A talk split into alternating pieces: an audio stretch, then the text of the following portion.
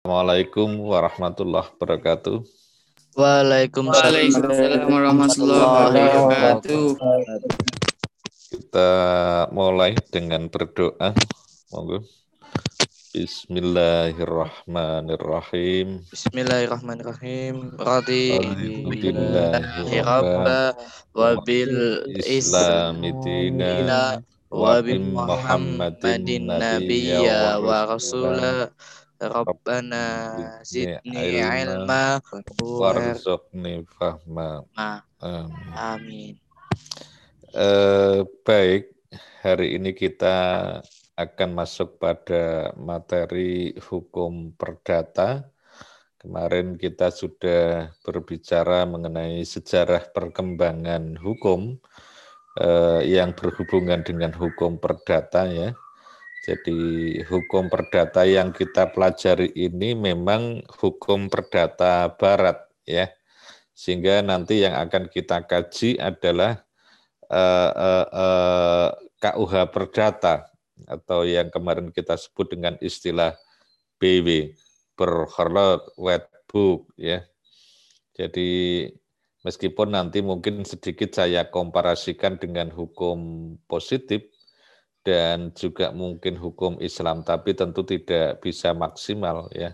Kalau kita mengkaji aspek hukum Islamnya nanti tentu akan sudah dikaji di dalam mata kuliah lain, mungkin di fikih fikih muamalah ya, mulai dari mungkin babul boyo jual beli perikatan ya, kemudian eh, faraid mungkin munakahah ya, sehingga kita tidak terlalu fokus ke sana. Memang yang menjadi kurikulum kita ini adalah hukum perdata barat dan hukum positif yang berlaku sekarang ini ya. Eh, baik, sekarang kita terlebih dahulu saya eh, anu ya cek kehadiran terlebih dahulu mohon maaf tadi saya kelupaan. Hari Ahad Ahmad Saidi, Arman Nurdin, dan Rifan Aditya ya. Nanti ya. Rifan hadir. Rifan hadir ya. Berarti tiga yang belum hadir ya. Ahmad Hafid, Ahmad Saidi, dan Arman Nurdin. Baik, nanti menyusul.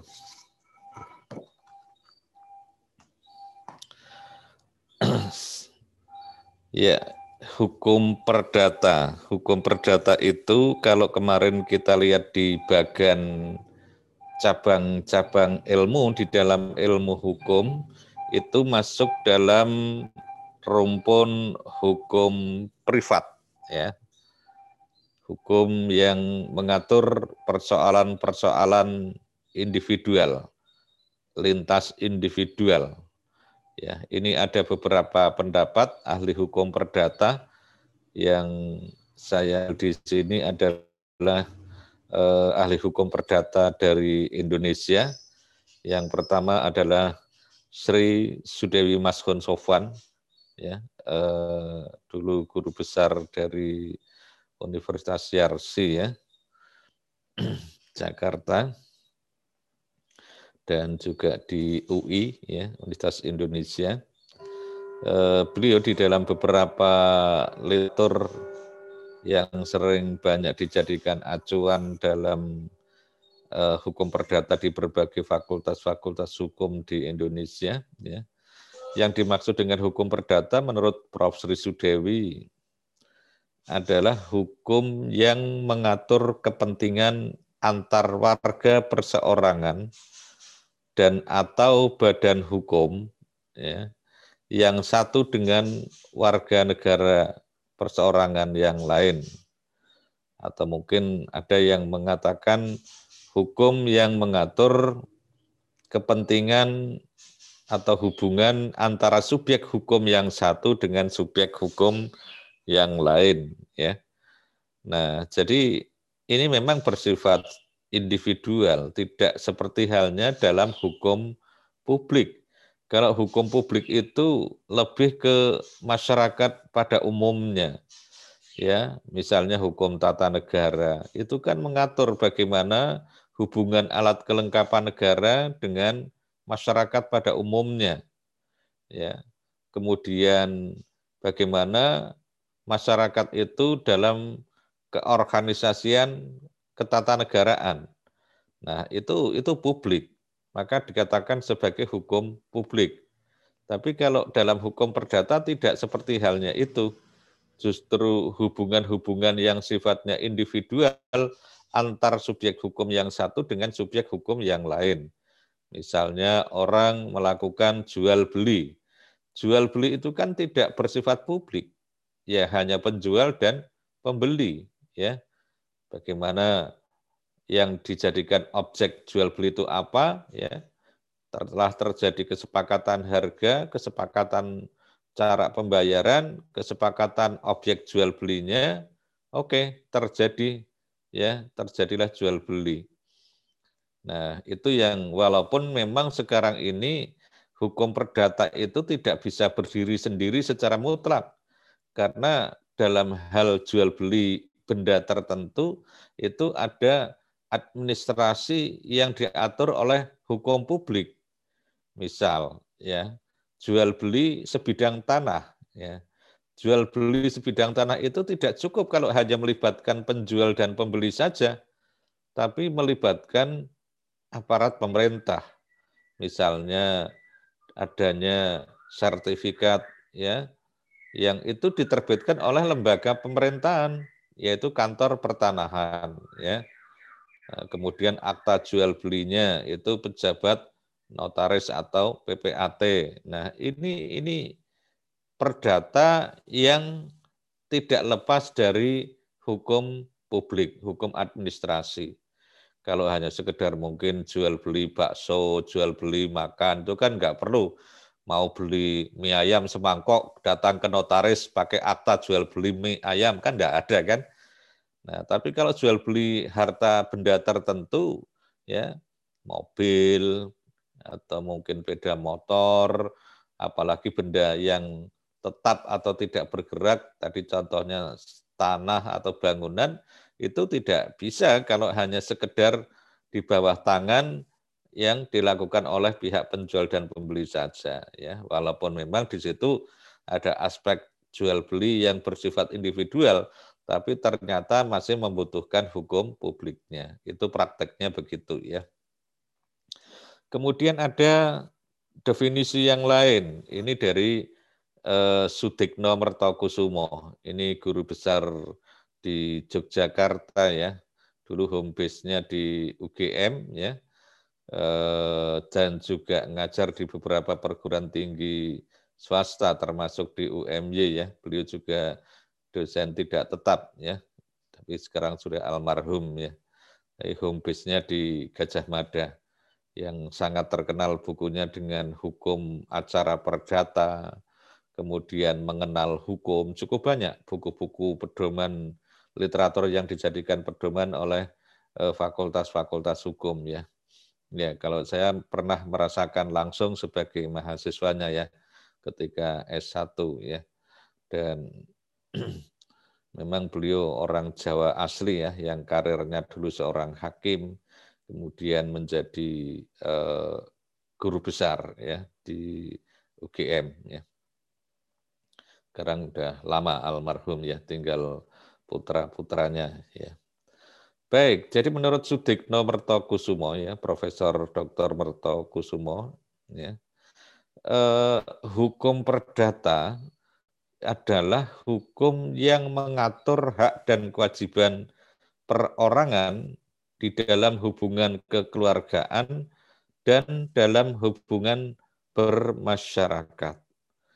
Jadi hubungan yang sifatnya perorangan ya yang dilakukan oleh subjek hukum yang satu dengan subjek hukum yang lain baik dalam hubungan kekeluargaan dan dalam hubungan bermasyarakat. Substansinya sama, hanya mungkin menggunakan redaksi-redaksi yang berbeda. Intinya adalah hukum perdata itu ya ada interaksi yang terjadi antara subjek hukum yang satu dengan yang lain dalam hal kehidupan berkeluarga maupun dalam hal bermasyarakat.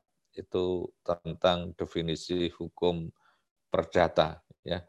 Nanti kalau Anda membaca literatur akan menjumpai definisi-definisi yang banyak sekali.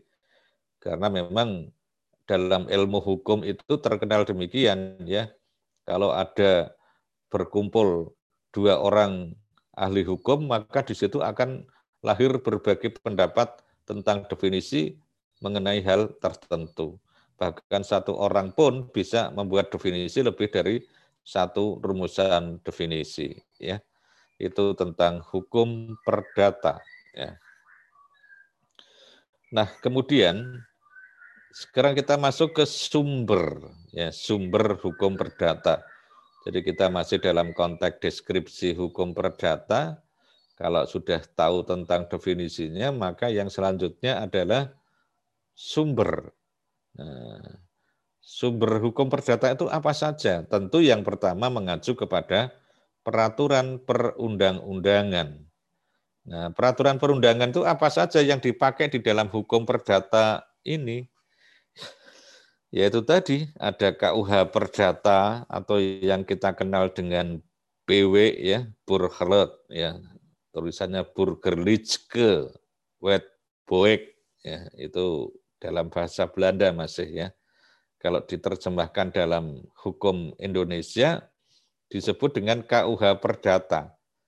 Jadi KUH Perdata dan KUH Pidana cara menulisnya seperti yang ada dalam slide saya ini kalau KUH Perdata ujungnya P itu ditambah DT sehingga PDT, KUH PDT. Tapi kalau hanya KUHP itu dalam berbagai literatur ilmu hukum itu konotasinya adalah kitab undang-undang hukum pidana. Kalau tanpa DT ya. Tapi kalau ada DT-nya berarti itu memang KUH Perdata. Tapi kalau tanpa DT maka itu berarti KUH pidana atau KUHP. Ya. Kemudian selain itu juga ada KUHD, Kitab Undang-Undang Hukum Dagang. Ya. Dan juga ada yang lain, karena undang-undang sekarang cukup banyak di luar Kitab Undang-Undang Hukum Perdata.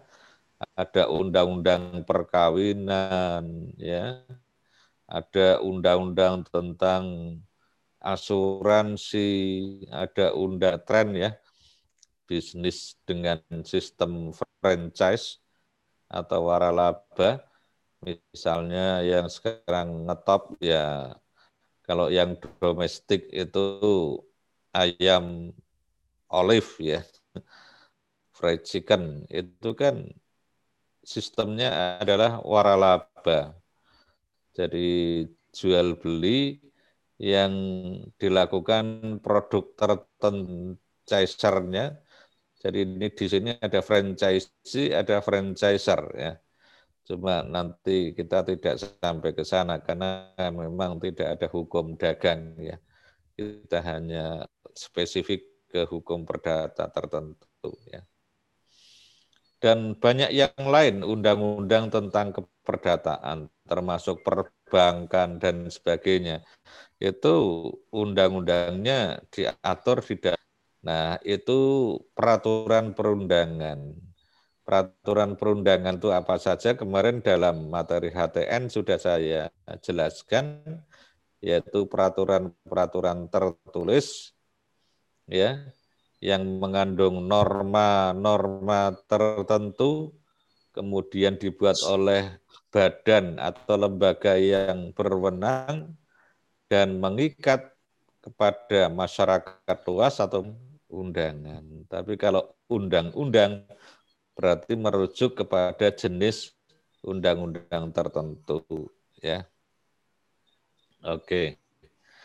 Itu sumber hukum perdata yang pertama itu. Nah, tapi ternyata banyak persoalan-persoalan yang sering terjadi di masyarakat atau dilakukan oleh masyarakat, namun tidak maka yang kedua sumbernya adalah perjanjian. Nanti kita bahas ya, apa itu perjanjian ya. Ya. Ya, perjanjian itu tidak harus berdasarkan undang-undang. Karena nanti dalam hukum perdata dikenal adanya eh, fakta san servanda. Fakta san servanda itu para pihak yang membuat kesepakatan itu sendiri. Contoh ya yang sering terjadi dalam hal pembagian harta warisan. Ya. Dalam pembagian harta warisan menurut fikih faraid mungkin Anda yang sudah menempuh ada ya mata kuliah faraid ya. Ada bagi-bagi ya, ada salah satunya kan bab tentang faraid waris ya. Atau mungkin pembagian harta bersama ketika terjadi perceraian misalnya. Ya, menurut undang-undang, menurut hukum yang tertulis, kalau waris itu kan di dalam fikih faraid ya, itu kan sudah ada perailannya, jadwal dunia meninggalkan istri dan anak-anak, maka masing-masing jatahnya berapa persen, berapa persen, kalau tanpa anak kembali kepada siapa, kalau tidak meninggalkan ahli waris keturunan, anak dan istri kembali kepada keluarganya eh, almarhum misalnya. Itu sudah ada ketentuannya. Ya, perailan, perailan bahasa kerennya ya. Halnya dalam hal terjadi perceraian, kalau terjadi perceraian, harta dalam rumah tangga itu kan ada dua macam. Yang satu adalah harta bawaan. Harta bawaan itu ketika sebelum menikah dia sudah punya harta kekayaan, ya. Misalnya dia sudah bekerja terlebih dahulu sehingga sudah punya rumah terlebih dahulu. Atau mungkin warisan dari orang tuanya. Harta itu disebut dengan harta bawaan tidak boleh dibagi tapi tetap dimiliki oleh yang bersangkutan. Tapi kalau diperolehnya setelah menikah, baru punya rumah, baru punya mobil, baru punya eh, tabungan, punya harta macam-macam, itu namanya harta bersama. Harta bersama itu kalau terjadi perceraian itu jelas diatur di sana. Tapi dalam prakteknya, baik dalam hal perceraian pembagian harta bersama maupun tentang warisan, itu selagi para pihaknya itu ada kesepakatan, misalnya saya sering menangani perkara tentang pembagian harta bersama misalnya. Ya sudahlah, kita justru ingin eh, menjaga nanti haknya anak-anak. Nanti kita sepakat buat pernyataan bersama, walaupun terjadi perceraian, kita tidak akan minta harta bersama semuanya. Biar nanti untuk anak semuanya misalnya. Sudah bikin perjanjian, pernyataan bersama, kemudian nanti disampaikan kepada majelis kita sepakat tidak dibagi menjadi dua, tapi akan kami serahkan kepada anak, nanti kalau sudah dewasa akan kita serahkan. Nah, untuk sebelum dewasa nanti mungkin eh, surat perjanjian ini akan dipegang oleh eh, mungkin dokumen-dokumen kepemilikannya, sertifikat dan sebagainya mungkin dititipkan di eh, bank atau menunjuk tertentu misalnya keluarganya siapa yang dianggap sebagai kesepuan keluarga misalnya. Boleh-boleh saja. Itu hakim tidak bisa memaksakan kendok wah harus dibagi dua itu tidak bisa. Kalau kedua belah pihak sepakat yaitu karena tadi ada asas pakta sanser panda apa yang telah disepakati bersama oleh para pihak itu merupakan hukum bagi para pihak yang membuat kesepakatan itu sendiri. Nah, nanti kita bahas lebih lanjut. Ini kan baru persoalan perjanjian. Nah, sehingga inilah perjanjian menjadi sumber hukum, tidak harus pas dengan undang-undang, sepanjang kedua belah pihak itu sudah sepakat, oke-oke saja. Secara hukum perdata, sah-sah saja. Pembagian waris juga bisa begitu. Sudahlah, karena keluarga saya misalnya, ya misal saya ada bertiga atau mungkin berempat dalam saudara kandung. ya Kalau orang tua saya meninggal, maka saya semestinya kan dibagi anak laki-laki mungkin lebih banyak menurut hukum waris kan dua kali lipat dibandingkan anak perempuan kan.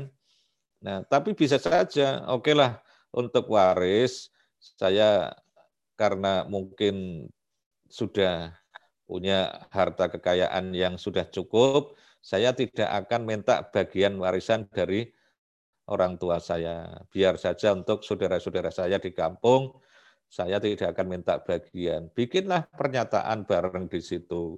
Sepanjang tidak ada paksakan dari para pihak itu dibuat secara sukarela, kesepakatan bersama, boleh-boleh saja seperti itu. Ya. Jadi Islam pun tidak melarang ya kalau ada kebaikan hati dari salah satu ahli waris yang ingin menyerahkan kepada saudara-saudaranya yang masih dianggap memerlukan. Itu sah-sah saja dalam keperdataan kayak gitu diperbolehkan. Itulah makanya perjanjian bisa dijadikan sebagai sumber hukum dalam hukum perdata. Kemudian yang kedua, eh ketiga adalah kebiasaan. Kebiasaan itu kemarin sudah saya sampaikan ya. Eh, peristiwa atau perbuatan yang dilakukan secara berulang-ulang ya oleh seseorang atau masyarakat. Nah, cuma kebiasaan ini mungkin kurang lengkap ya. Nanti ada eh, hukum adat dan kebiasaan. Karena adat dan kebiasaan kemarin sudah saya jelaskan ya. Kalau adat itu pasti awalnya merupakan kebiasaan, tapi kalau kebiasaan belum tentu merupakan adat ya. Kalau adat itu adalah kebiasaan yang dilakukan secara rutinitas, turun-temurun, dan mengikat sebagai norma bagi masyarakat tertentu. Itu itu namanya hukum adat. Tapi kalau belum menjadi norma, kadang dilakukan, kadang tidak dilakukan, itu masih sebatas kebiasaan. ya Kadang iya, kadang tidak. Ya, itu kebiasaan. Ini juga bisa menjadi sumber hukum. Misalnya dalam praktek jual beli orang jual beli, terutama jual beli tanah ya, itu bermacam-macam prakteknya. Baik cara jual belinya atau cara pembayarannya. Misal, baru cara jual belinya, misal jual beli tanah. Ada orang yang menjual tanah itu dengan jual beli secara plus, dalam arti begitu dijual ya pindah kepemilikannya kepada si pembeli. Ada yang begitu. Tapi ada yang hanya jual beli tahunan atau sewa. Nah, saya beli tanahmu selama 10 tahun. Itu eh, orang Jawa bilang jual tahunan. Kalau bahasa modernnya ya sewa sebetulnya kan. Nah, itu ada yang begitu. Itu ada lagi yang jual beli kalau saya beli tanahnya tapi tidak termasuk bangunan atau tanaman yang ada di atasnya. Ada yang begitu. Tapi juga ada yang semua apa yang ada di atas tanah itu ikut menjadi objek jual beli. Nah, ini kan dalam kebiasaan masyarakat itu terjadi. Maka akhirnya hukum juga mengikutinya, ya maka akhirnya ada eh, sewa menyewa, ada kalau motor kendaraan tuh leasing ya. Eh, kita membeli, tapi ternyata belum dianggap sebagai pemilik yang sah kalau pembayarannya belum lunas. Itu kan leasing gitu ya. Atau kredit ya.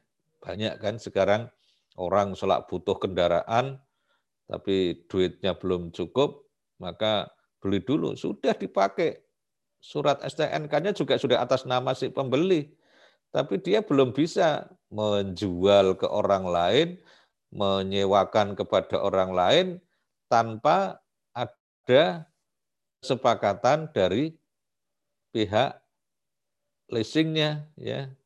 Harus laporan kalau dijual terutama ya. Itu tidak boleh ya.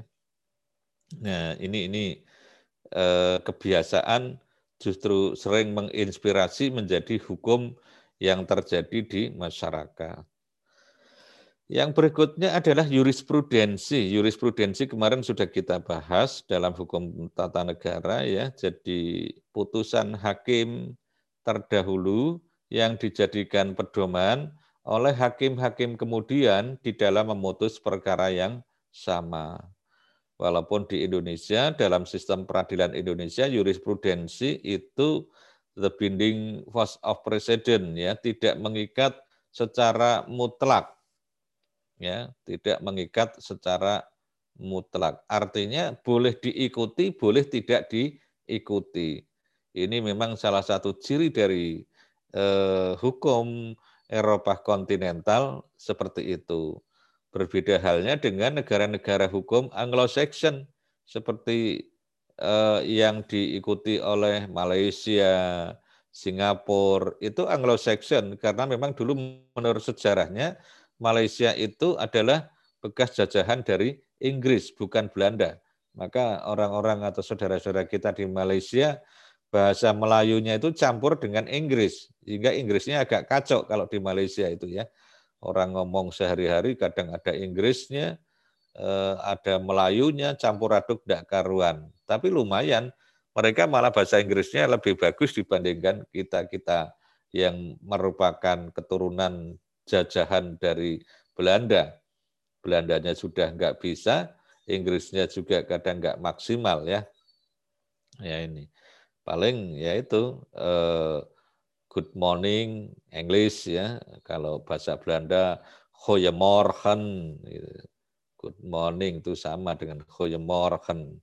Kemudian kalau uh, Mister kemudian menir ya itu Oke, ya itu itu jurisprudensi ya. Jadi putusan hakim terdahulu yang dijadikan pedoman oleh hakim-hakim kemudian di dalam memutus perkara yang sama. Yang berikutnya adalah traktat atau perjanjian internasional yang wujudnya biasanya dalam bentuk perjanjian multilateral ataukah bilateral ya termasuk dalam hal ini yang biasanya namanya konvensi konvensi internasional nanti negara yang hadir perwakilannya menandatanganinya dan ber sepakat untuk mentaati apa yang telah tertuang di dalam perjanjian itu sendiri. Baru nanti setelah pulang ke negaranya masing-masing, dilakukan eh, proses yang namanya ratifikasi. Setelah itu baru ada follow up untuk melahirkan hukum positifnya, yaitu undang-undang yang merupakan elaborasi dari konvensi-konvensi eh, yang telah disepakatinya. Itu treaty ya eh, atau perjanjian internasional. Lagi sumber hukum yang lain yaitu doktrin atau pendapat para ahli hukum. Seperti tadi saya contohkan Profesor Sudikno Mertokusumo, itu banyak sekali Eh, teori-teori beliau yang selama ini menjadi rujukan dalam proses penegakan hukum, termasuk pembentukan hukum. Teorinya Sudikno, kemudian Sri Sudai Mashun, kalau pidana misalnya eh, banyak sekali ya dari pakar-pakar yang ada di negara Indonesia ya, karena masing-masing bidang biasanya ada ahlinya masing-masing. Ya. Baik, ini tentang pengertian dan uh, sumber hukum perdata ya. Mungkin ada yang mau didiskusikan sebelum saya lanjutkan. Saya persilahkan. Kalau ada yang mau ditanyakan atau didiskusikan terkait dengan hukum perdata. Belum ada?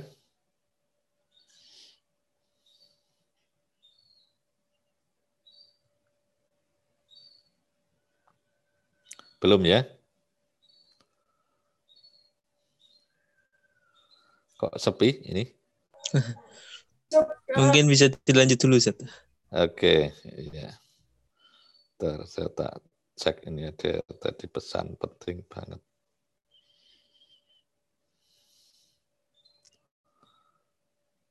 Besok Senin ada sidang, ada ngajar.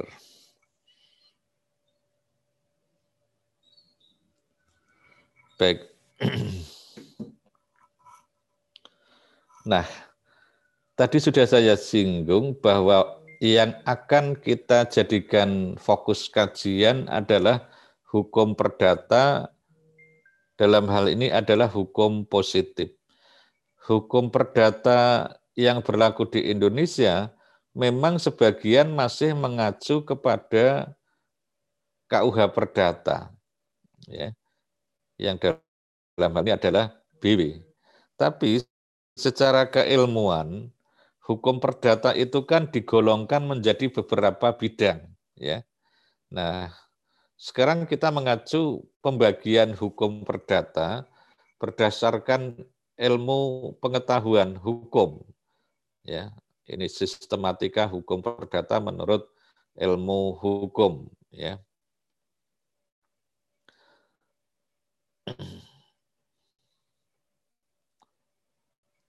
Yang pertama adalah hukum orang atau badan pribadi. Hukum orang atau badan pribadi. Ini yang nanti akan kita bicarakan dalam hal ini adalah subjek hukum. Ya, subjek hukum itu adalah eh, manusia atau orang yang bisa menjadi pemegang hak dan kewajiban. Itu subjek hukum. Namun dalam perkembangan ilmu hukum perdata, ternyata yang bisa menjadi subjek hukum itu tidak hanya orang perseorangan, tapi badan hukum itu pun juga bisa menjadi subjek hukum. Misal, subjek hukum, nah Perserikatan Muhammadiyah itu termasuk subjek hukum yang kategorinya adalah badan hukum. Apa itu badan hukum atau yang kita kenal dengan korporasi? Ya. Badan hukum itu kan kumpulan orang-orang dalam suatu wadah tertentu berdasarkan aturan tertentu dan memiliki tujuan tertentu. Itu badan hukum. Ya, kumpulan orang-orang dalam suatu wadah tertentu, wadah itu maksudnya organisasi atau lembaga, kemudian berdasarkan aturan, ada ADART-nya, dan memiliki tujuan tertentu. Perserikatan Muhammadiyah memenuhi syarat sebagai badan hukum. Nah itu bisa menjadi subjek hukum, pemegang hak dan kewajiban, walaupun tidak sama persis dengan subjek hukum orang. ya Misalnya, Muhammadiyah bisa memiliki aset pemegang hak milik atas kendaraan bermotor. Muhammadiyah bisa memiliki tanah, bisa memiliki gedung. Ya. Jadi aset Muhammadiyah itu ada yang bentuknya berdasarkan pembelian, ya, nyewa, ataukah mungkin tabungan-tabungan, ya, anda mungkin sering mendapatkan informasi lewat media sosial, ormas terkaya ya itu Muhammadiyah ya. Karena luar biasa aset-asetnya berapa perguruan tinggi yang dimiliki Muhammadiyah di seluruh Indonesia dan berbagai negara. Itu kita miliki aset. Ya. Jadi itu milik Muhammadiyah. Ada yang memang membeli ada yang menyewa, walaupun memang ada yang wakaf. Kalau wakaf itu bukan hak milik, tapi statusnya Muhammadiyah sebagai nazir, ya, penerima pengelola hak wakaf. itu bukan milik, tidak boleh. Makanya kalau ada tanah wakaf, tidak boleh dijual oleh Muhammadiyah. Itu tidak benar menurut hukum.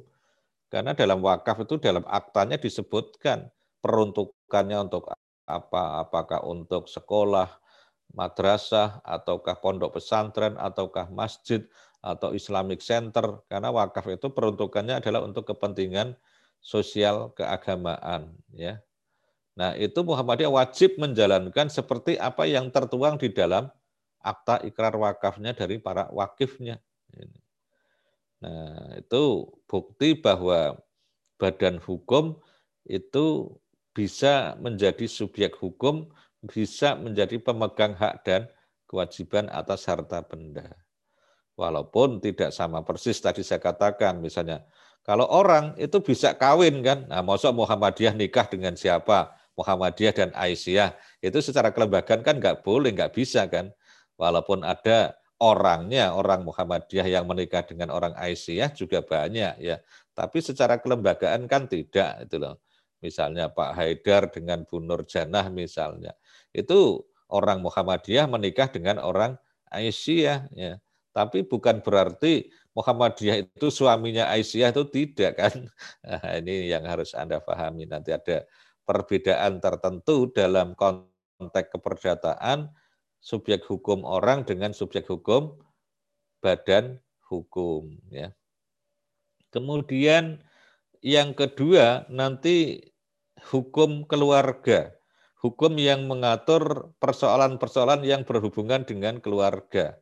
Keluarga itu ya ada ayah, ada ibu, ada anak ya.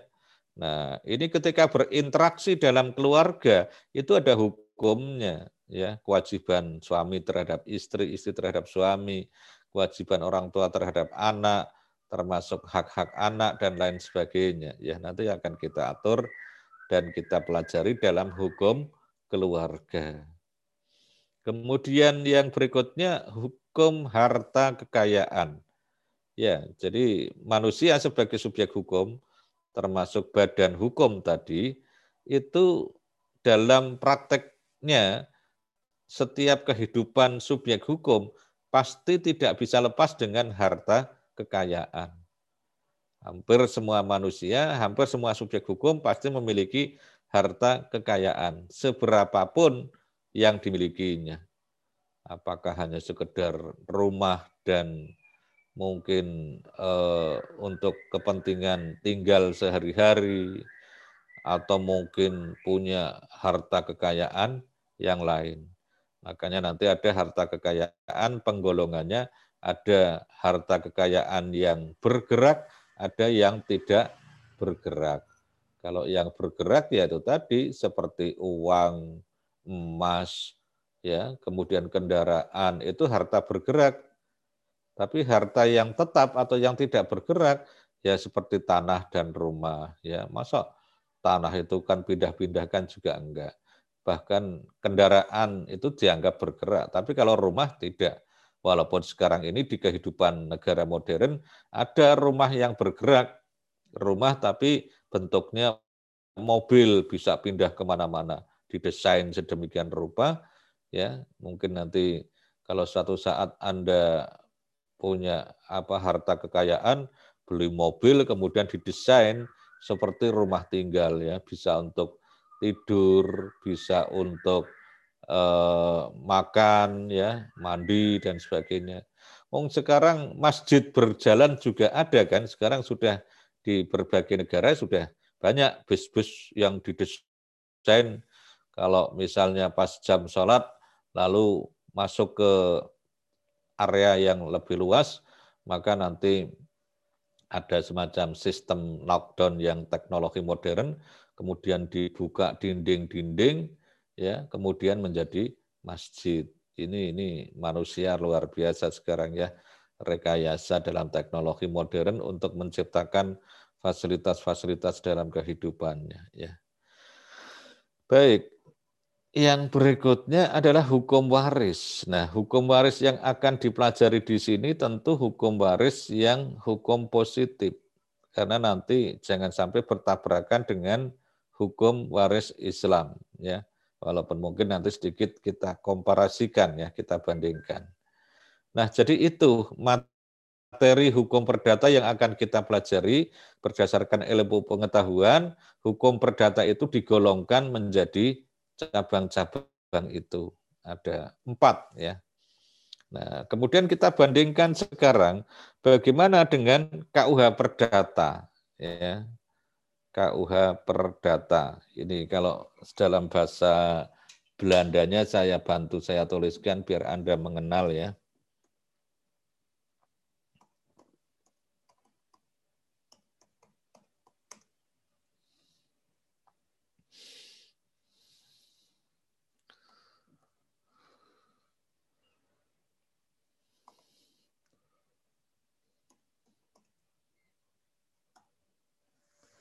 Ya, itu membacanya berharlok wetbook ya. Karena memang G itu sekali lagi dibaca G ya. Nah, bahasa Belanda itu memang agak susah pengucapannya ya. Berharlok wetbook, tapi ada mirip-mirip Inggris juga ya. Book buku ya.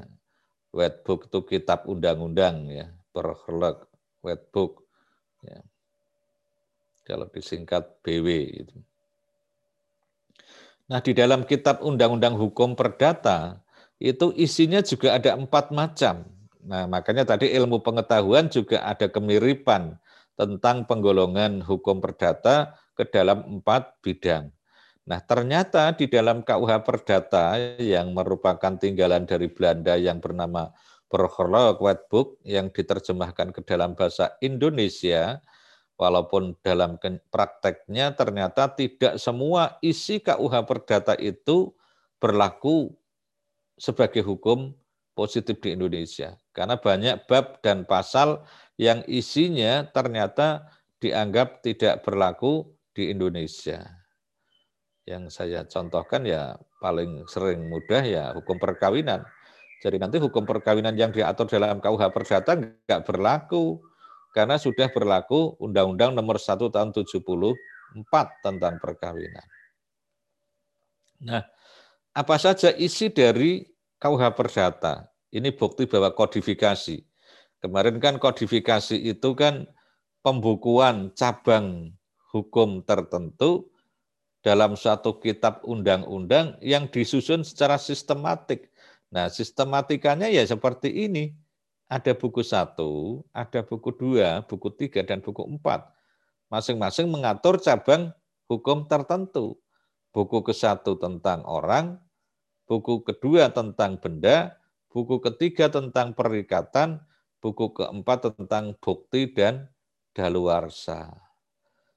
Nanti beda lagi kalau Anda membaca KUHP, Kitab Undang-Undang Hukum Pidana, itu ada tiga sistematikanya, ada tiga buku buku ke satu tentang aturan umum, buku kedua tentang kejahatan, buku ketiga tentang pelanggaran. Itu kalau WVS yang dinamakan Kitab Undang-Undang Hukum Pidana.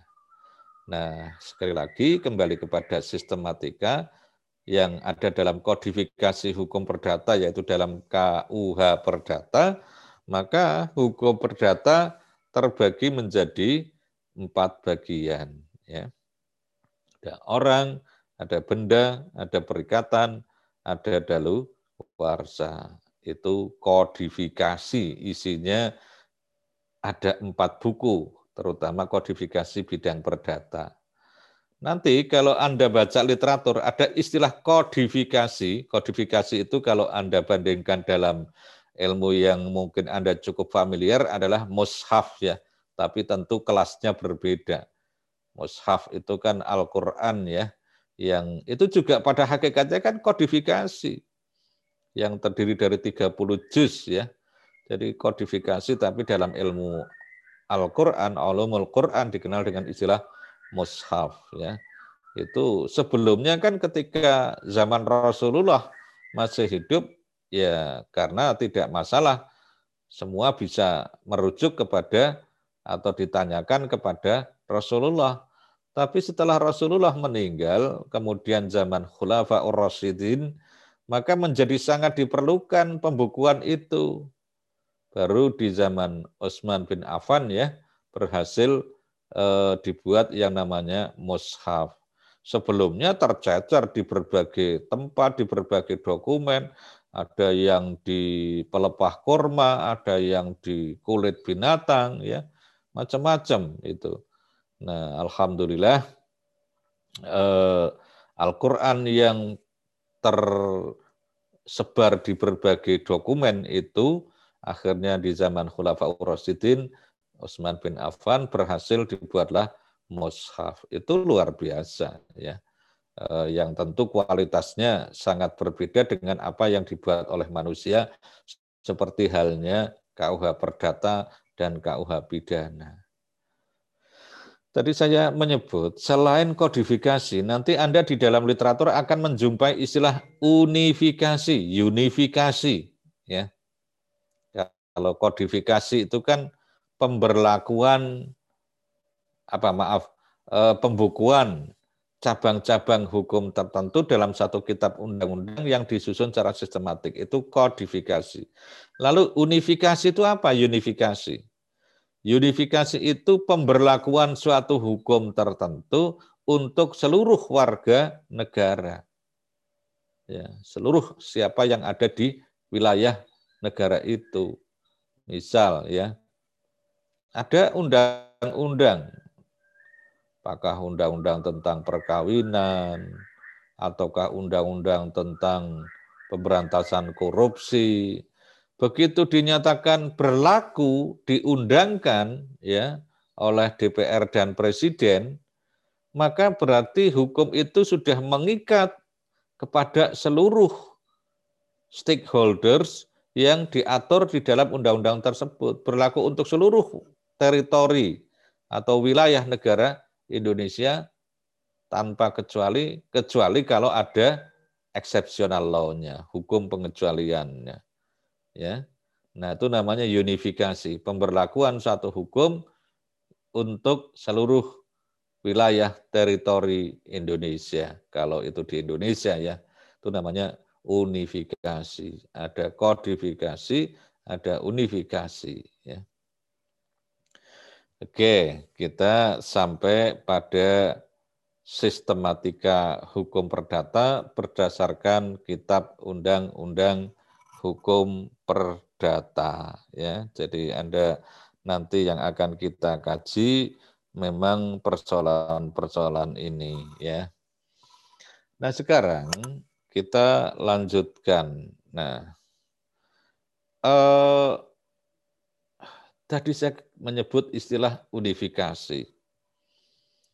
Pada waktu Belanda menjajah bangsa kita sebelum merdeka, ya itu yang kemarin saya sebut sebagai istilah zaman Hindia Belanda ya.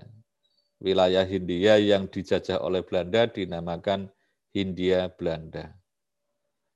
Eh, penduduk pada waktu itu ya Belanda itu kan terkenal dengan politik pecah memecah kekuatan lawan yang dikenal dengan politik divide et impera ya. Dulu kan dalam sejarah kan pernah diperkenalkan istilah divide et impera, politik memecah belah. Ya, artinya memang untuk bisa menguasai eh, wilayah koloni atau wilayah jajahan itu masyarakatnya sengaja diadu, dipecah-pecah. Nanti yang sudah menjadi pendukungnya itu dianggap sebagai orang yang memang taat kepada penjajahan nanti akan mendapatkan fasilitas-fasilitas yang luar biasa. Ya. Nah, pada waktu itu penduduk Indonesia itu, maaf, penduduk eh, Hindia Belanda di zaman penjajahan itu dibagi-bagi oleh Belanda yang pembagian ini tertuang di dalam IS IS itu Indische Staatsregeling di dalam pasal 163. Penduduk Hindia Belanda menjadi tiga golongan. Yang pertama adalah golongan Eropa. Golongan Eropa ini adalah penduduk yang sudah tunduk dan mengikuti kekuasaan Belanda. Ya. Ini yang oleh mereka nanti diangkat sebagai amtenar, amtenar itu ya. Mereka digaji, difasilitasi, maka menjadi priayi, priayi, bukan kiai ya, priayi ya, kelompok bangsawan ya. Eh, bangsawan itu ada bangsawan yang dari uh, bumi putra, keturunan-keturunan kerajaan, orang kerajaan itu bangsawan. Tapi kalau yang menjadi pengikutnya Belanda ini dinamakan golongan Eropa. Itu kenapa akhirnya di Indonesia banyak penganut Nasrani karena memang pada waktu itu Belanda ya yang namanya orang itu kan tipikalnya kan macam-macam kalau sedang ditekan oleh musuh lawan, dalam hal ini adalah penjajah Belanda, maka sikapnya kan berbeda-beda. Ada yang sikapnya patriotik dan heroik. Saya tidak mau menjadi antek-antek kamu. Saya kan penduduk asli di sini. Saya kan pemilik tanah bumi ini. Masa saya harus mengikuti Belanda? Wah, ini militan. Ini yang nanti menjadi golongan bumi putra yang memang melawan Belanda. Ya. Tapi ada orang yang tidak mau capek-capek, apalagi diiming-imingi, kalau kamu mau membantu kami Belanda, kamu nanti tunjukkan siapa orang-orang di sini yang potensi melawan, nanti akan kita habisi semuanya. Yang penting kamu mau menjadi spionase kami, mata-mata kami, informan kami. Wah, itu nanti menjadi kaya itu, dibayar, digaji, hidupnya juga wah seolah-olah hebat ya. Nah, lama-kelamaan tidak hanya sekedar materi yang dinikmati oleh orang-orang itu, akhirnya menjadi lepas agamanya, mengikuti agamanya para Belanda. Tapi juga ada yang sekedar penting dapat materi. Perempuan-perempuannya juga begitu ya mohon maaf ya kalau yang butuh ya hanya ingin ya ya namanya tentara-tentara penjajah Belanda pada waktu itu kan kalau lihat mohon maaf wanita-wanita Indonesia sudah langsung diserbu ada yang dipaksa tanpa pernikahan menjadi seolah-olah menjadi istrinya, melahirkan keturunan. Nah, ini keturunan-keturunannya nanti menjadi pengikut pengikut Belanda ini. Karena mendapatkan fasilitas hidup dari Belanda. Nah, padahal berapa tahun Hindia Belanda dijajah oleh Belanda. Ini mereka nanti tunduknya kepada hukum-hukum Belanda. Cara hidupnya juga sudah ke Belanda-Belandaan. Ya, inilah yang nanti dinamakan golongan Eropa. Yang kedua adalah golongan bumi putra. Ini orang Indonesia asli yang memang tidak mau dilakukan diperlakukan sebagai eh, objek penjajahan, dia tetap melakukan perlawanan terhadap Belanda. Ini yang dinamakan kelompok bumi putra. Kalau orang Belanda bilang ini ekstremis ekstremis ya tapi kalau yang nanti ikut kepada Belanda, wah sudah disanjung-sanjung, nggak tahunya nanti ya cuma menjadi alat saja ya. Tapi kalau yang Bumi Putra ini tidak, mereka berjuang ya dengan kelompoknya tertentu yang memang akhirnya ternyata sampai pada waktunya juga bisa mewujudkan Indonesia merdeka yang menamakan NKRI.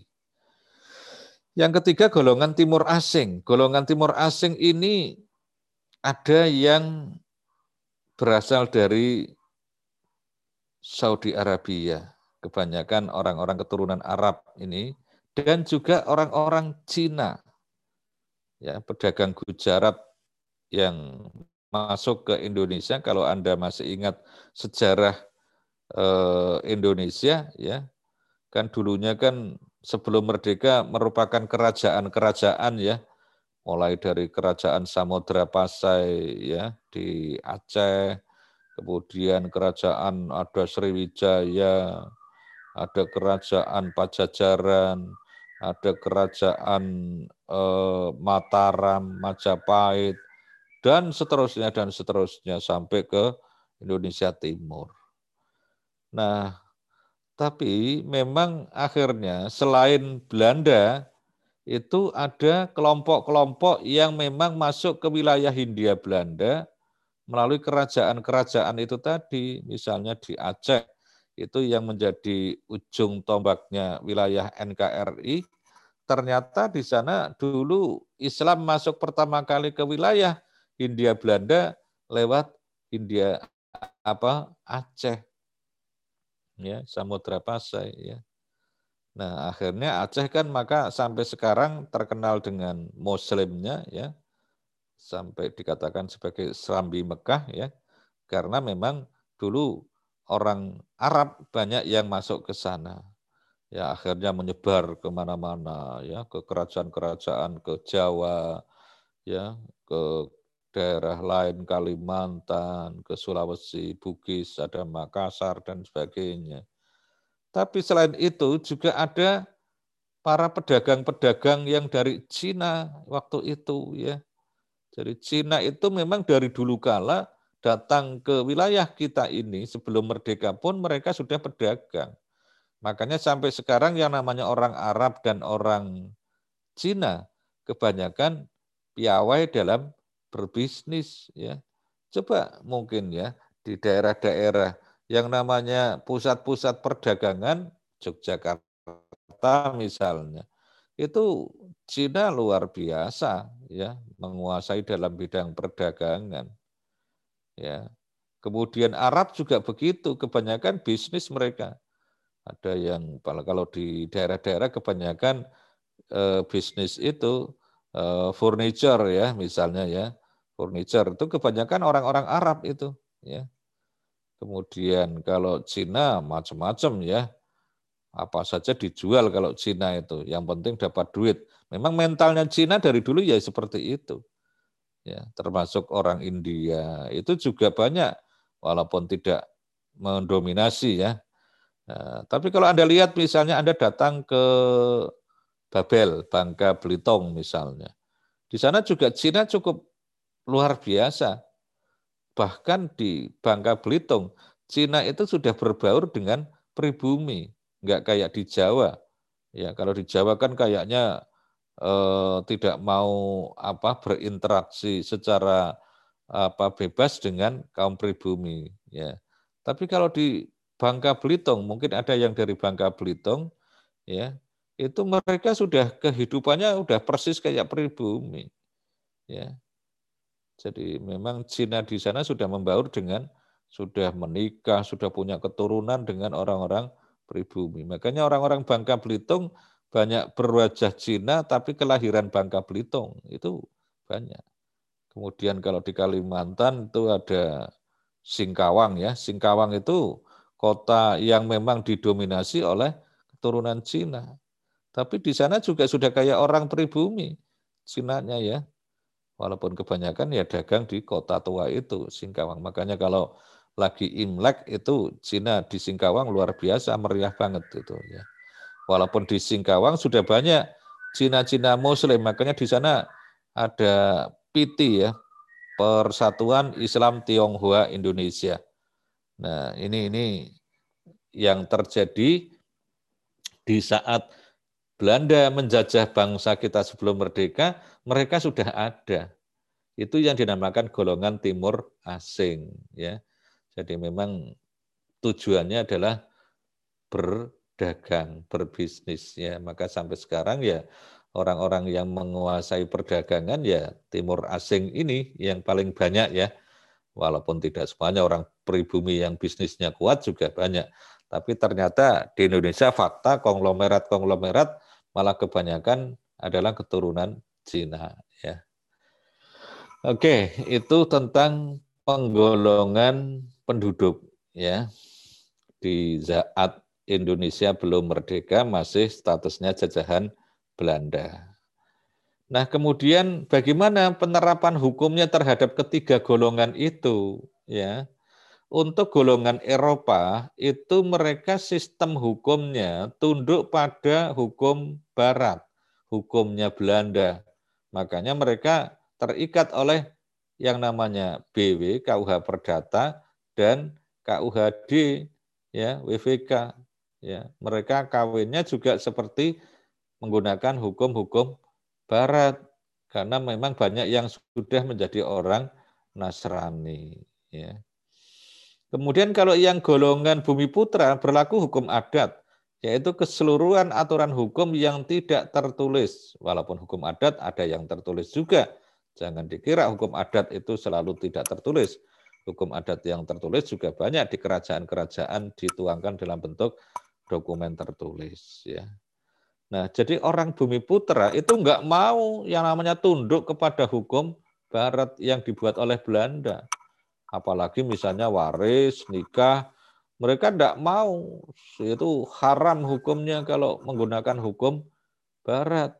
Pada waktu itu kan fanatisme pribumi sangat kuat ya. Mereka mempertahankan hukum adatnya masing-masing. Yang orang Bali ya adat menurut Bali yang banyak diwarnai oleh hukum yang mengacu kepada hukum agamanya Hindu ya. Kemudian kalau yang daerah notabene adalah mayoritas muslim, maka hukum adatnya itu juga banyak diwarnai oleh hukum Islam. Nah, inilah kaum pribumi ya yang selama itu Belanda melakukan penjajahan menjadi inceran atau sasaran utama dari Belanda. Karena memang kelompok inilah yang paling kuat dalam melakukan perlawanan terhadap penjajahan. Bahkan kerajaan-kerajaan akhirnya mereka bersatu menjadi apa yang kita kenal sampai sekarang dengan istilah Nusantara. Ya, jadi kerajaan-kerajaan yang di bawah kekuasaan Belanda, mereka menyatukan diri untuk melakukan perlawanan terhadap Belanda. Maka akhirnya dalam sejarah tokoh-tokoh masing kerajaan itu sangat terkenal ya. Misalnya dari Aceh ada Tengku Umar ya. Ada Cut Nyadin ya. Kemudian ke barat lagi ada Imam Bonjol ya. Kemudian banyak ya tokoh-tokoh yang melakukan perlawanan terhadap Belanda yang mengatasnamakan pahlawan Nusantara yang awalnya adalah mereka berangkat dari kerajaan-kerajaan masing-masing. Nah, kemudian ini yang kelompok ketiga lalu bagaimana hukumnya? Mereka pakai hukum apa? Golongan timur asing berlaku sebagian KUH Perdata dan KUHD berdasarkan Statblad 1855 nomor 79 yang tentang hukum harta kekayaannya dan hukum waris dengan surat wasiat. Nah, namun ini orang Cina ya. Orang Cina itu kan memang dalam hal agama pada waktu itu tidak terlalu menjadi prioritas. Yang penting mereka dapat duit dari jualan-jualan perdagangannya. Nah, kemudian kalau yang turunan Arab, ya mereka karena memang dari awal membawa misi dakwah Islam, ya tetap mereka mengacu kepada hukum Islam. Jadi itu, kenapa kok tadi saya munculkan slide tentang penggolongan penduduk? Karena dengan penerapan hukumnya. Ya, penerapan hukum yang mengacu berdasarkan penggolongan penduduk itu tadi hubungannya dengan sistem hukum yang diterapkan. Oke, kemudian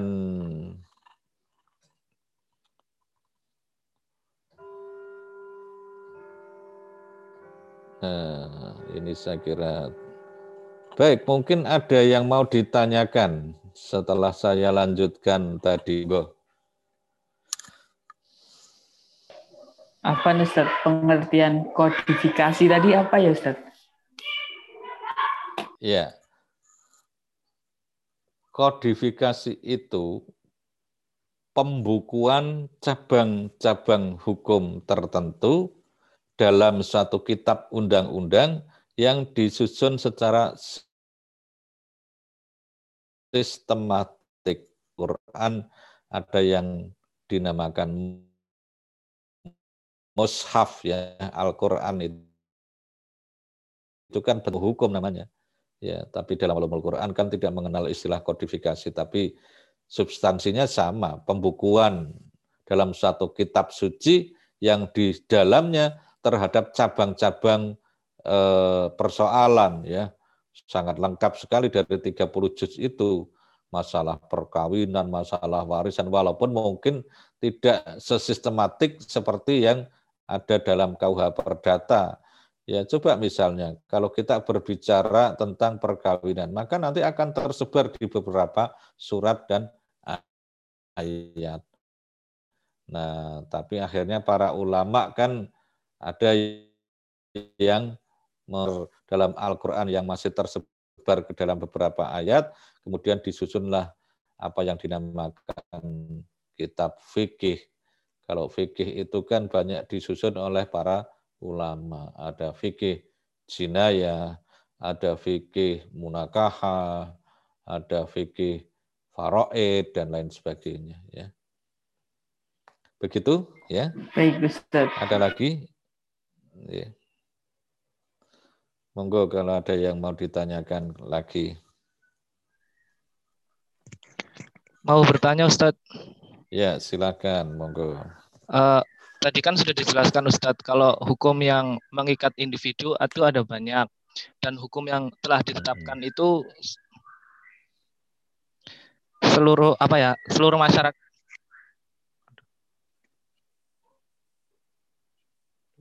Halo, kok putus? Iya, Ustaz. Iya, lanjut. Uh, baik, Ustaz dan hukum yang sudah ditetapkan itu seluruh masyarakat dianggap paham mengenai hukum tersebut Ustaz. Hmm. Nah, namun pada realisasinya kok putus-putus. Halo Ustaz. Iya, iya saya dengar. Uh, pada realisasinya apa ya?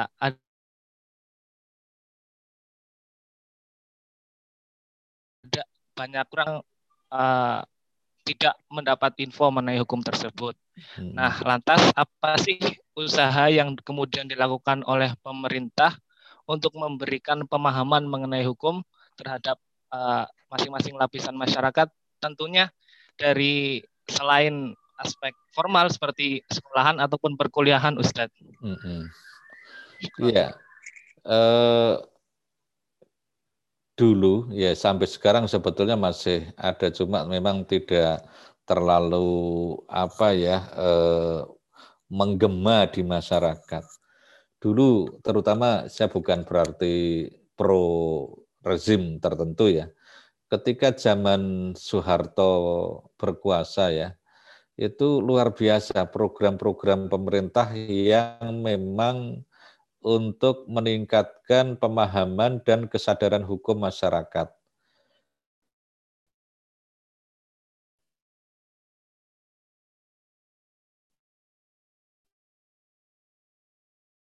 Ya. ya.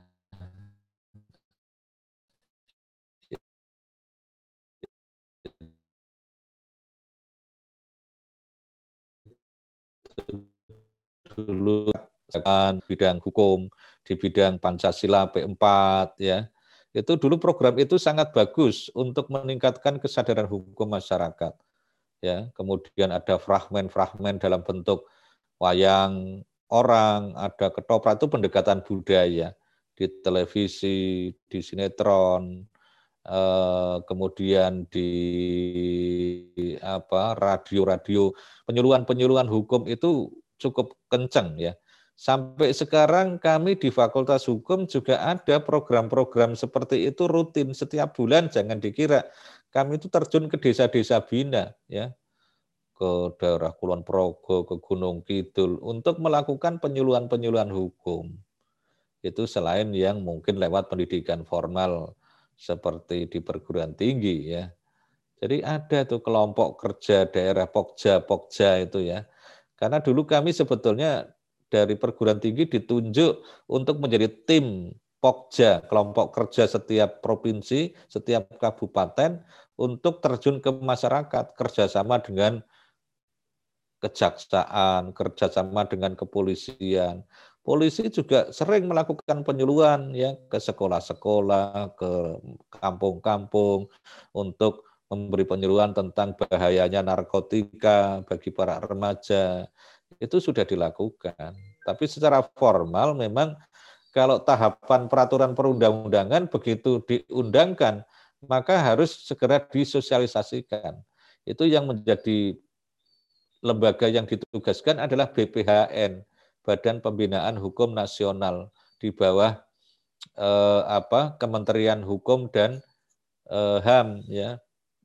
Itu nanti tugasnya setiap undang-undang yang dicetak apa diundangkan oleh DPR dan Presiden langsung dicetak sebanyak mungkin kemudian dibagi ke seluruh wilayah Indonesia mulai dari pemerintahan provinsi, kabupaten, ya tergantung isinya ya. Kalau tentang perkawinan ya mungkin disampaikan ke lewat Kementerian Agama, lewat Pengadilan Agama, lewat kantor urusan agama dan sebagainya. Tapi kalau undang-undang perbankan misalnya ya lewat lembaga-lembaga perbankan dan sebagainya. Saya kira program-program itu cukup banyak dilakukan ya. Itu karena memang wajib setiap undang-undang yang diundangkan agar bisa diserap oleh masyarakat dengan baik, itu ada program-program yang namanya sosialisasi hukum atau penyuluhan-penyuluhan hukum.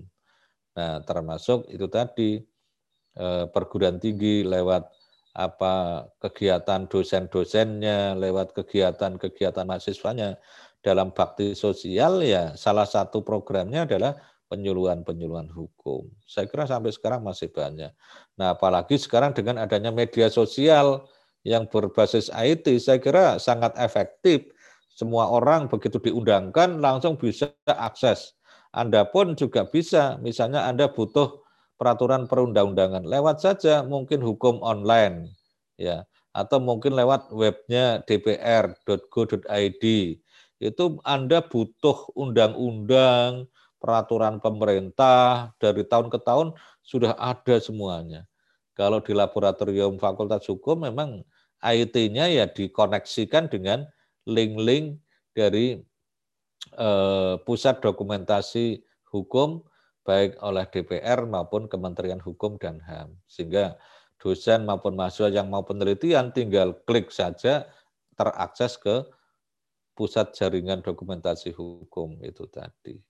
Jadi berjalan saya kira sampai sekarang masih ada, hanya mungkin masyarakat tidak semuanya eh, apa ya mau untuk mengaksesnya.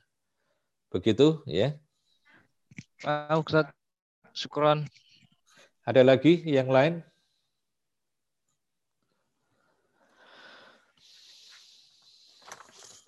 Oh iya, tadi yang belum saya konfirmasi ulang ya yang belum hadir ya, yang kelas B, Ahmad Hafid. Sudah hadir belum? Tidak hadir memang ya. Di rumah ada, Ustaz. Ada, gabung. Gabung, ada. Tapi kok nggak ada suaranya? Jangan-jangan ditinggal pergi. ya. Videonya nggak aktif. Saya cek. Nggak aktif. Ya, ya itu makanya saya berharap kalau perkuliahan videonya itu diaktifkan sehingga betul ngikut kuliah atau tidak bisa terlihat. Kalau hanya sekedar join kemudian videonya di off kan, ya bisa ditinggal tidur, bisa ditinggal makan, bisa ditinggal ke pasar mungkin ya. Nah, kan repot kalau kayak gitu itu ya. Tapi sudah gabung ya. Ahmad Hafid sudah gabung ya? Sudah ada. Ahmad Saidi? Hadir, Ustaz. Ya. Arman Nurdin? Hadir, Ustaz. Oke, ya berarti ini yang lain kalau anu kan dipanggil kan bisa menjawabnya, tapi kalau gabung kemudian dipanggil nggak ada suaranya itu menandakan dia meninggalkan posisi tidak di hadapan handphone ataukah laptop ya. Sampai sekarang masih gabung, coba saya ceknya. Ahmad Hafid.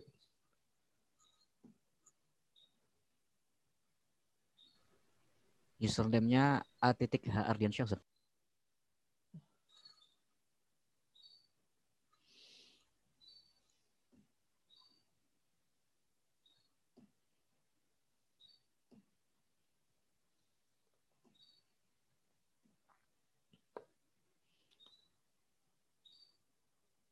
Kayaknya nggak ada ya. Ahmad Rizki.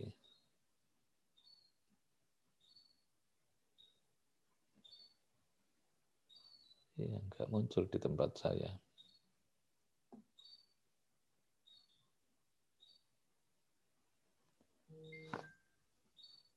Ya, karena dipanggil nggak bisa komunikasi ya tidak hadir ya.